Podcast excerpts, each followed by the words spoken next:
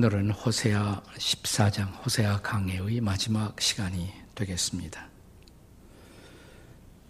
풍성한 열매를 얻으리라. 우리가 호세아 마지막 이 14장을 크게 두 부분으로 나눌 수가 있습니다. 1절부터 4절까지가 회개의 성찰이라면 그 다음 5절부터 마지막 9절까지는 회개의 열매라고 할 수가 있습니다. 우리가 아무리 강조해도 모자라지 않는 영적 건강의 핵심은 회개입니다. 우리가 예수를 믿을 때 세상으로부터 하나님을 향해 근본적으로 돌이킵니다. 근본적 회개. 나 그것은 회개의 마지막이 아니라 회개의 시작입니다. 그로부터 날마다 하나님이 기뻐하지 않는 것에서 아, 돌이키는 일은 계속되어야 하는 것입니다. 한 시대가 어두워지고 역사의 밤이 올 때 하나님은 종종 영적 각성을 가져오는 부흥을 허락하십니다. 우리가 기독교 역사를 살펴보면 이런 부흥이 일어날 때 이 부흥 운동의 핵심 한복판에는 언제나 성도들의 진지한 회개 운동이 있었던 것을 알 수가 있습니다. 우리가 살아온 20세기에 20세기를 여는 그 시작될 무렵에 아, 전 세계에 영향을 끼친 역동적인 부흥이 있었습니다. 이 부흥을 흔히 웨일스 대부흥, 영국의 남부에서 시작된 운동이기 때문에 1904년 그리고 1905년에 있었던 웨일스 대부흥이라고 일컬어집니다. 그런데 이 웨일스 대부흥은 어, 이름 없었던 청년 몇 사람이 모여서 기도한 기도회에서부터 시작이 됩니다. 그 모여진 청년 리더 중에 한 사람이 이반 로버츠라는 젊은이였습니다. 이반 로버츠. 이 사람은 본래 13살에 하나님의 은혜를 체험하고 주님 앞에 자기 일생을 헌신합니다. 그리고 13살 때부터 티네이저 시절부터 그는 깊은 기도 속에 들어가 날마다 기도를 하나님 앞에 드리면서 특별히 그의 기도의 제목은 하나님의 부흥을 보게 하옵소서라는 기도 제목을 갖고 있었어요.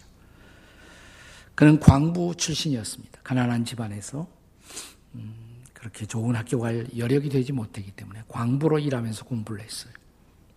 26살 되었을 때 마음속에 일어나는 갈망을 어, 펼치기 위해서 그는 신학교 학생을 자원합니다. 근데 당시 영국 신학교는 직접 들어가는 것이 아니라 예비 신학생 단계를 거쳐야 합니다.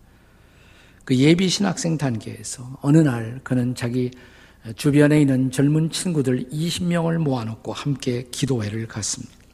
그날 그 기도회 강사는 셋 저소라는 분이었는데 그분이 그날 거기 모인 수명 남짓한 젊은이들에게 이런 기도를 하라고 도전했어요. 그 기도의 제목은 뭐냐면 우리를 굴복시키소서.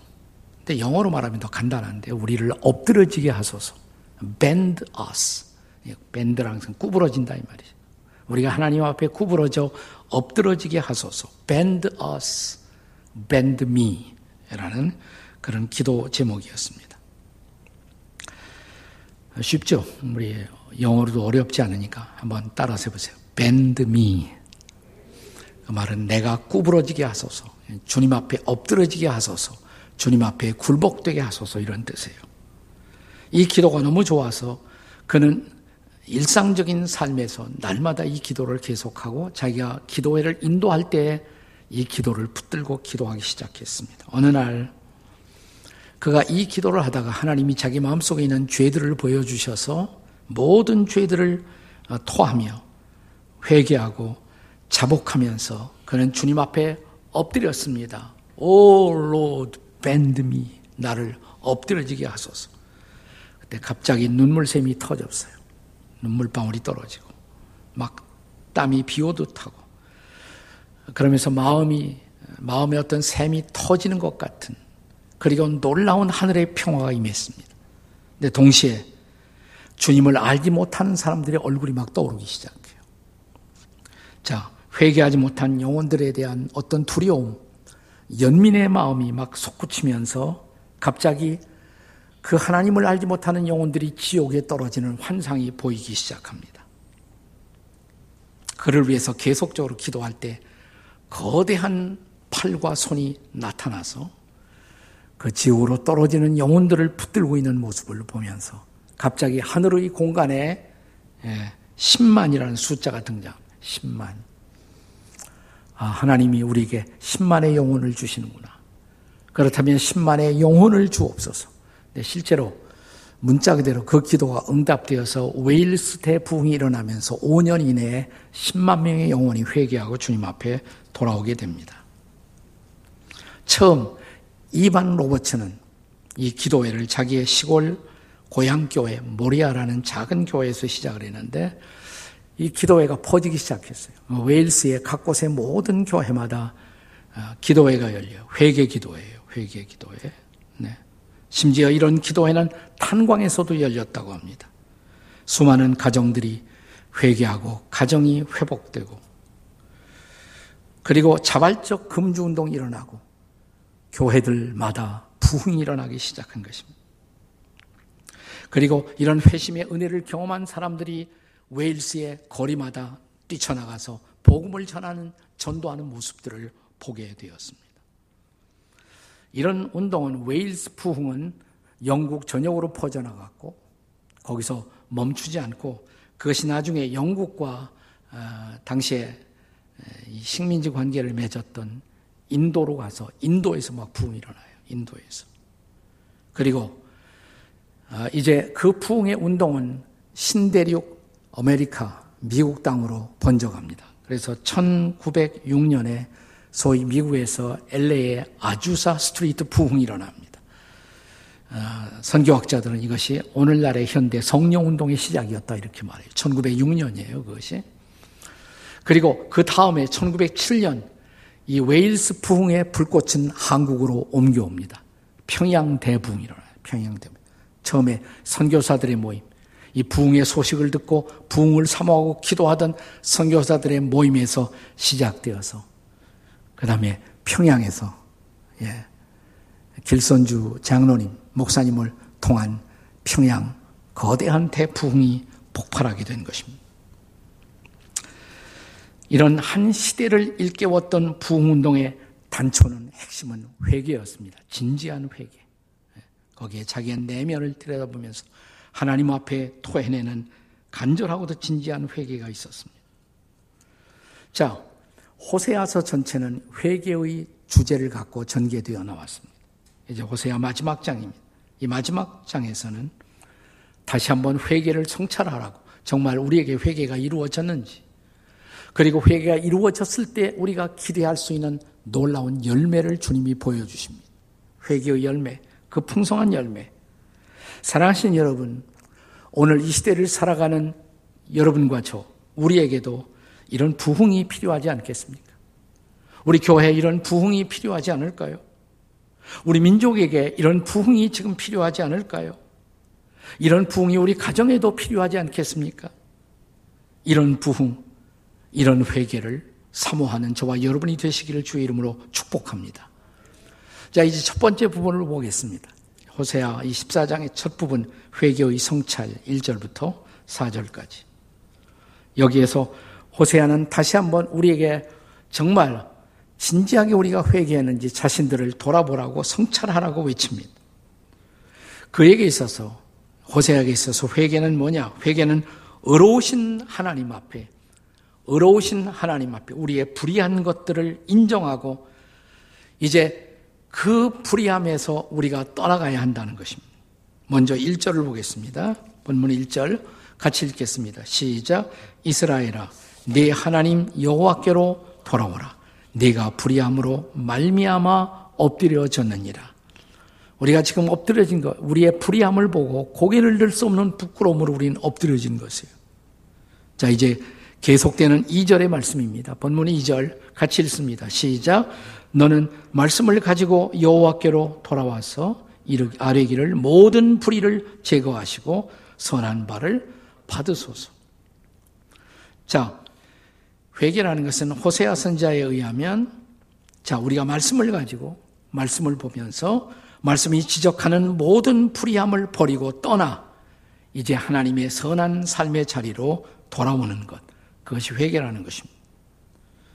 자, 그리고 이제 우리가 정말 이 불의함을 떠났다면, 불의함을 버렸다면, 그동안 불의함으로 더럽혀졌던 우리의 언어, 우리의 입술도 새로워져야 돼요.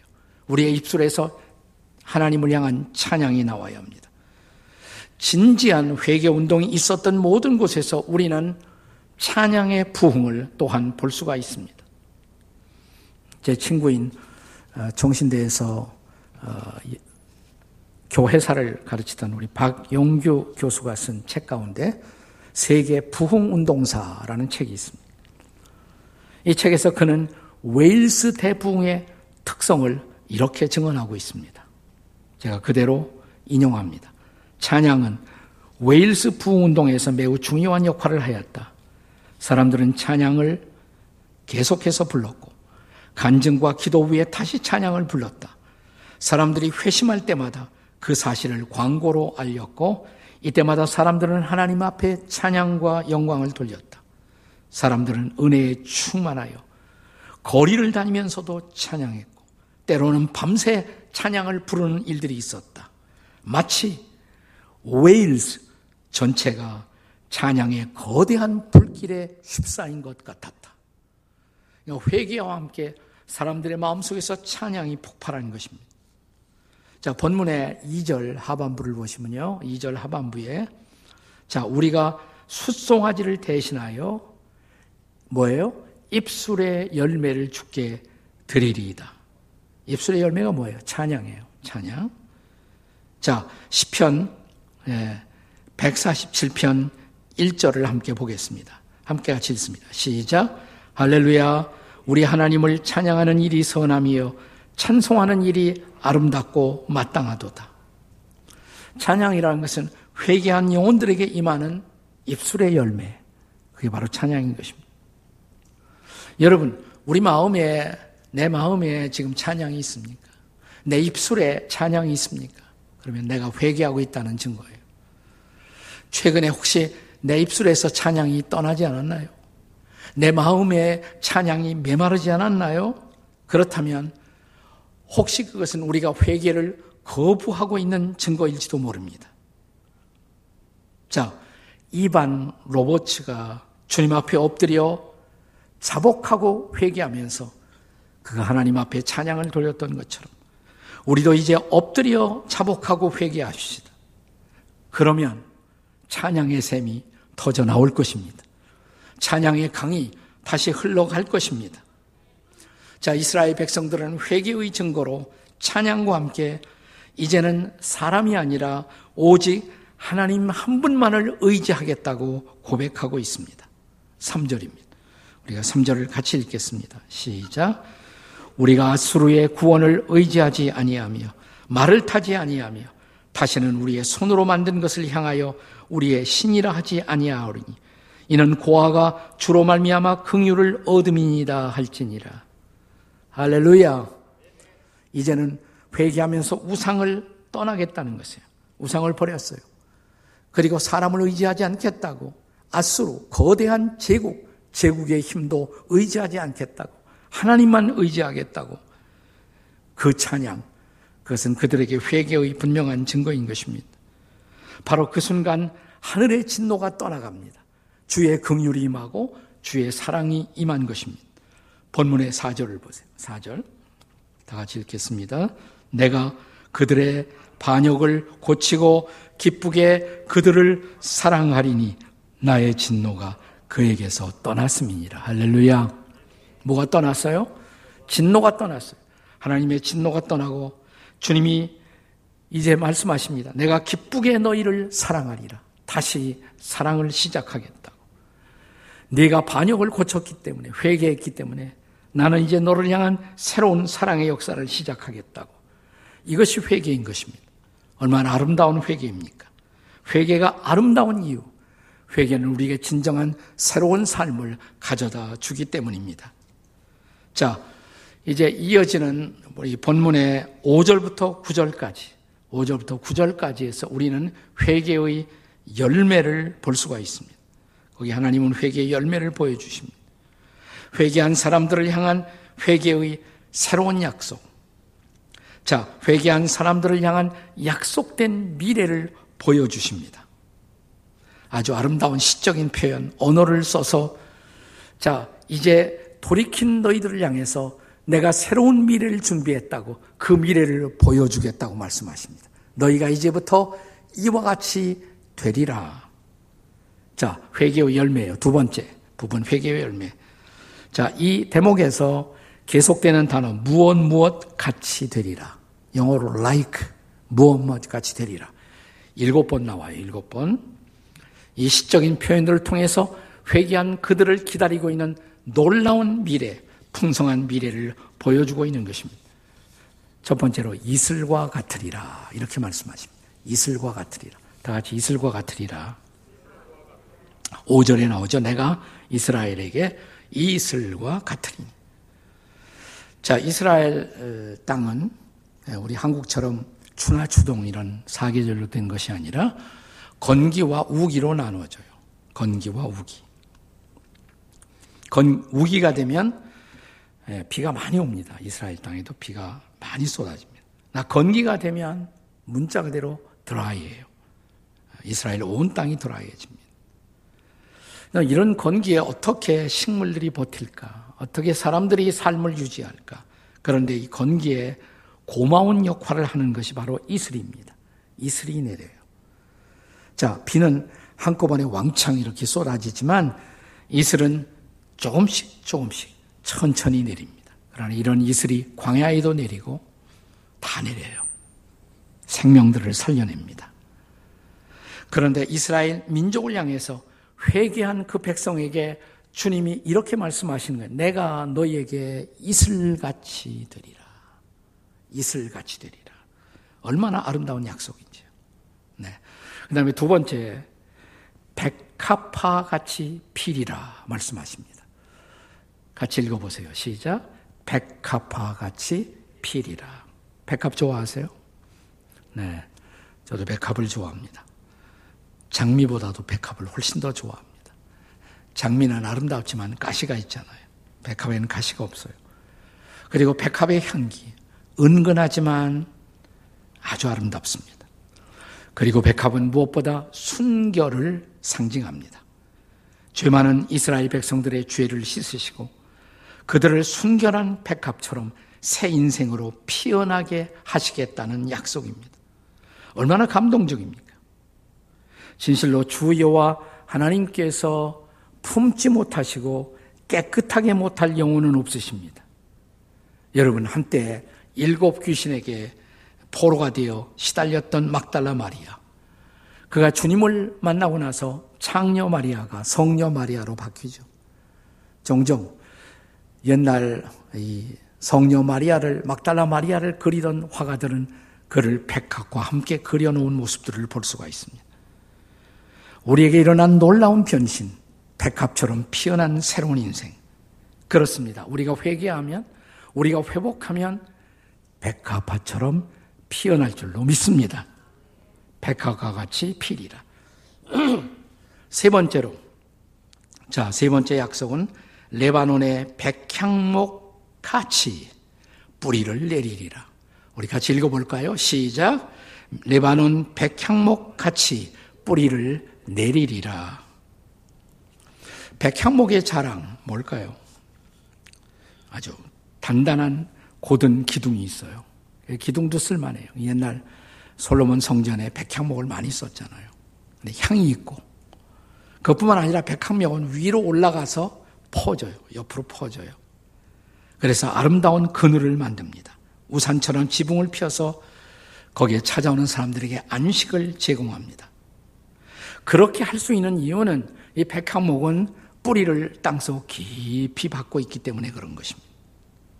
본래 백향목은 어, 레바논에서 가장 우수한 품질을 자랑했습니다. 네. 그런데 지금은 레카, 레바논에 가도 백향목이 그렇게 많지는 않아요. 희소합니다. 제가 수년 전 레바논을 방문했을 때 이 백향목이 제일 보고 싶었어요. 근데 많이 없더라고요. 꼭 보고 싶다 그러니까 백향목을 어, 집중적으로 기르는 백향목 군락 단지가 있더라고요. 거기 가서 봤어요. 네, 거기는 많이 있더라고요. 네. 네, 정말 아름다운 백향목 단지였습니다. 자, 주 안에서 회복된 이스라엘, 하나님의 백성들. 그들은 레바논의 백향목처럼 깊이 뿌리를 내리고, 그 다음에 기둥처럼 우뚝 서서, 그 다음에 화려한 부채살을 펴고 사람들에게 그늘과 안식을 제공합니다. 오늘 본문 6절에 보시면 6절에 가지는 퍼지며 그랬죠. 가지는 퍼지며. 네. 이게 백향목의 특성이에요. 자, 아름다운 그늘, 아름다운 향기를 제공하는 백향목. 우리의 존재가 사랑하는 여러분, 우리의 이웃들에게 안식이 되고 향기가 되리라는 약속입니다. 믿으십니까, 여러분? 네, 백향목의 아름다운 존재처럼 되리라. 자, 그 다음에 네 번째는 뭡니까? 네 번째는 감람나무 같으리라. 다 같이 시작. 감람나무와 같으리라. 6절에 아름다움이 감람나무 같으리라. 또 이렇게 말씀하십니다. 감람나무의 아름다움은 끈질긴 생명력에 있다고 할 수가 있습니다. 백, 백향목처럼 아름답진 못하지만 그러나 이 감람나무도 아름다운 나무입니다. 그리고 무엇보다 감람나무는 생명력이 끈질겨요. 길어요. 지금도 이스라엘 우리가 성지 순례를 가서 게세만의 동산에 가면 2000년 이상 된 감람나무를 거기서 만날 수가 있습니다. 인생은 찰나의 순간, 한순간의 아름다움과 쾌락을 추구하지만 평생의 아름다움을 추구하는 인생은 많지 않습니다. 평생의 아름다운 향기를 바라는 인생. 이것이 바로 감람나무 인생이에요. 회개한 사람, 회복한 사람들은 푸른 감람나무처럼 오랫동안 아름답게 하시겠다고 나는 여러분들이 감람나무 같은 존재가 되시기를 주의 이름으로 축복합니다. 네. 또 감람나무는 감람유를 올리브 오일을 생산해서 우리 인생들에게 말할 수 없이 유익을 끼칩니다. 너희가 감람나무처럼 아름다우리라. 얼마나 아름다운 약속인지요. 그 약속이 여러분과 저의 저를 향한 그 약속이 될 수 있기를 주님의 이름으로 축복합니다. 자, 이번 여섯, 다섯 번째는 곡식같이 또 풍성하리라. 곡식같이 풍성하리라. 7절의 약속입니다. 알날이 생명으로 가득 찬 곡식, 추수를 기다리는 그 풍성한 곡식의 아름다움을 상상해 보십시오. 비록 한때 죄를 범하고 황폐한 삶이 되었을지라도 회개하고 우리가 회복하면 열매 맺고 그 열매를 다시 이웃들과 나누는 풍성한 곡식처럼 되리라고 말씀하십니다. 건조하고도 황폐한 메마른 땅, 생명의 징조가 없었던 그 땅에 비가 내려요. 이슬이 내립니다. 그리고 마침내 알날이 익은 곡식들로 부활하는 환희의 찬가를 들어보십시오. 여러분과 제가 회개하고 주님 앞에 돌아오면 그런 풍성한 곡식처럼 아름다운 인생을 기대할 수 있다는 것을 믿으시기 바랍니다. 이제 여섯 번째입니다. 포도나무 같이 꽃이 피고 포도주 같이 되리라. 포도나무 같이 꽃이 피고 포도주 같이 되리라. 포도나무의 자랑은 꽃이 아닙니다. 열매입니다. 아름다운 열매를 맺어 그 열매로 우리의 식욕을 돋궈요. 그죠? 그리고 그 포도주로는 우리의 온 몸을 건강하게 만드는 것입니다. 여러분, 예로부터 레바논의 포도주는 그 품질을 세계적으로 자랑해 왔습니다. 우리는 보통 포도주 산지 그러면 어, 불란서를 생각하죠, 불란서. 근데 불란서가 그 포도를 어디서 많이 가져왔냐면 레바논에서 많이 가져갔어요. 레바논이 한때 프랑스의 식민지였던 것입니다. 네. 그래서 레바논의 포도주가 유명했어요. 그 포도주로 우리는 삶을 예찬하고 축복하며 삶의 의미를 나누고 서로를 격려해 왔습니다. 포도를 높이 들고 우리는 함께 축복을 나누었습니다. Cheers! 위하여, 위하여. 우리 기분 좋으면 축배를 들고 우리가 외치죠. 위하여. 혹시 위하여의 뜻을 아시나요? 위하여? 위하여의 뜻. 위하의 진짜 뜻은 이런 뜻입니다. 위, 위대하신. 하, 하나님의 영광을 위하여. 예. 다 같이 위하여. 예. 어, 해봐, 해보라고 해봐, 한번요. 위하여. 뜻이 뭐예요? 위대하신 하나님의 영광을 위하여. 네, 위하여. 그렇습니다. 나는 포도나무여 너희는 가지니. 가지된 우리 인생들이 포도나무신 주님께 붙어 그 풍성한 열매를 맺을 수 있는 삶. 우리의 삶이 그렇게 되리라고 약속하십니다. 이제 마지막 일곱 번째로 푸른 잣나무처럼 되리라. 다 같이 읽어요. 시작. 푸른 잣나무처럼 되리라. 8절을 보십시오. 나는 푸른 잣나무 같으니 네가 나로 말미암아 뭐예요? 열매를 얻으리라 그랬어요. 나는 푸른 잣나무 같으니 네가 나로 말미암아 열매를 얻으리라. 예, 잣나무의 최고의 자랑 푸르름입니다. 그 무한한 생명력입니다. 그런가 하면 잣나무처럼 쓸모가 많은 그런 어, 나무도 없을 거예요. 여러분 우리 필그림 하우스가 있는 가평에 가보면 특별히 잣나무가 많습니다. 그래서 가평이 잣 산지로 유명하죠. 가평에 가면 잣을 파는 데가 많습니다.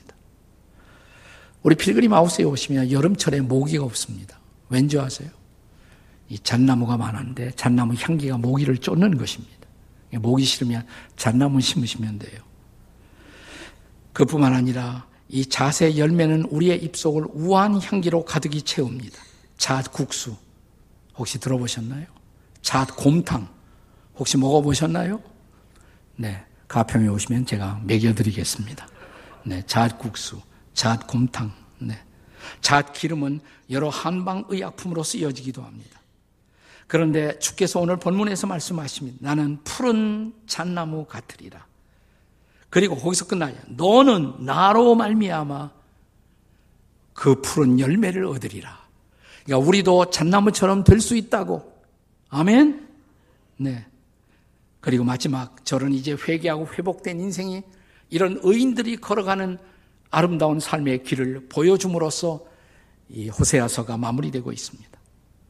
옛날 우리 한국 어, 시골에서 아버지에게 어떤 아들이 재산을 분가를 요구하고 집을 떠난 마치 성경에 나오는 한국판 탕자 같은 아들이 있었다고 합니다. 아버지는 아들이 나간다 그러니까 할 수 없이 아들에게 일정한 돈을 쥐어주고 어, 집을 떠나도록 허락하면서 그런데 네가 인생에서 실패를 느끼거든 혹은 네 돈이 떨어지거든 주저하지 말고 언제든지 집으로 오라고 이 아비는 너를 기다릴 것이라고. 이 집보다 더 좋은 내 삶의 자리는 없다고. 나는 너를 기다린다고.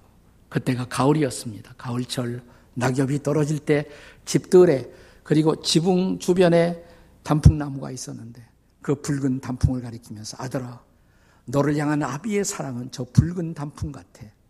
가을이 되면 이 아비를 생각하고 내가 필요하다고 생각하면 언제든지 집으로 돌아오려 오는 저 붉은 단풍은 너를 향한 이 아비의 사랑 같은 것이란다. 네, 그리고 떠났어요. 가을이 오면 항상 이 아버지는 집안의 뜰을 정리하고 단풍나무를 정리하고 아들을 기다립니다. 몇 년이 지났을까 이 아들이 성경의 탕자처럼 모든 것을 탕진하고 집으로 돌아옵니다. 근데 그에 따라 가을에 단풍이 너무 많은 바람과 수해로 쉽게 떨어졌어요. 단풍이 다 떨어져 버렸습니다. 혹시나 금년에 우리 아들이 돌아오다가 단풍 떨어진 것을 보면 아비의 사랑도 다 떨어졌다고 생각하지 않을까? 집안 식구들을 불러서 집에 있는 혼이불들을 다 꺼내서 거기다 단풍의 색깔을 입히게 합니다. 그리고 단풍나무에 그 혼이불을 걸고 지붕도 그 붉은 단풍 색깔로 덮어 놓았습니다. 아들이 집을 향해서 오다가 멀리서 보니까 그 붉은 단풍 색깔로 덮여진 단풍나무 그리고 그 지붕을 바라보면서 덜썩 주저앉습니다. 이 나를 향한 우리 아버지의 사랑은 변하지 않았구나. 그는 통곡하며 돌아와 아버지의 품에 안깁니다. 나는 이것이 하늘 아버지의 사랑이라고 생각해요. 우리가 돌아오면 돌이키면 언제든지 우리를 안아주시는 그분. 그분의 품 안에서 일어나기만 하면 사랑하는 여러분 새로운 미래가 기다리고 있습니다. 할렐루야. 새로운 내일이 기다리고 있습니다. 우리가 만약 엎드려질 수가 있다면 그리고 진지하게 회개할 수 있다면 이런 풍성한 미래, 복된 미래가 저와 여러분을 우리를 기다리고 있다는 사실을 기억하시고 그 사랑을 경험하는 이 계절이 되시기를 주의 이름으로 축원합니다.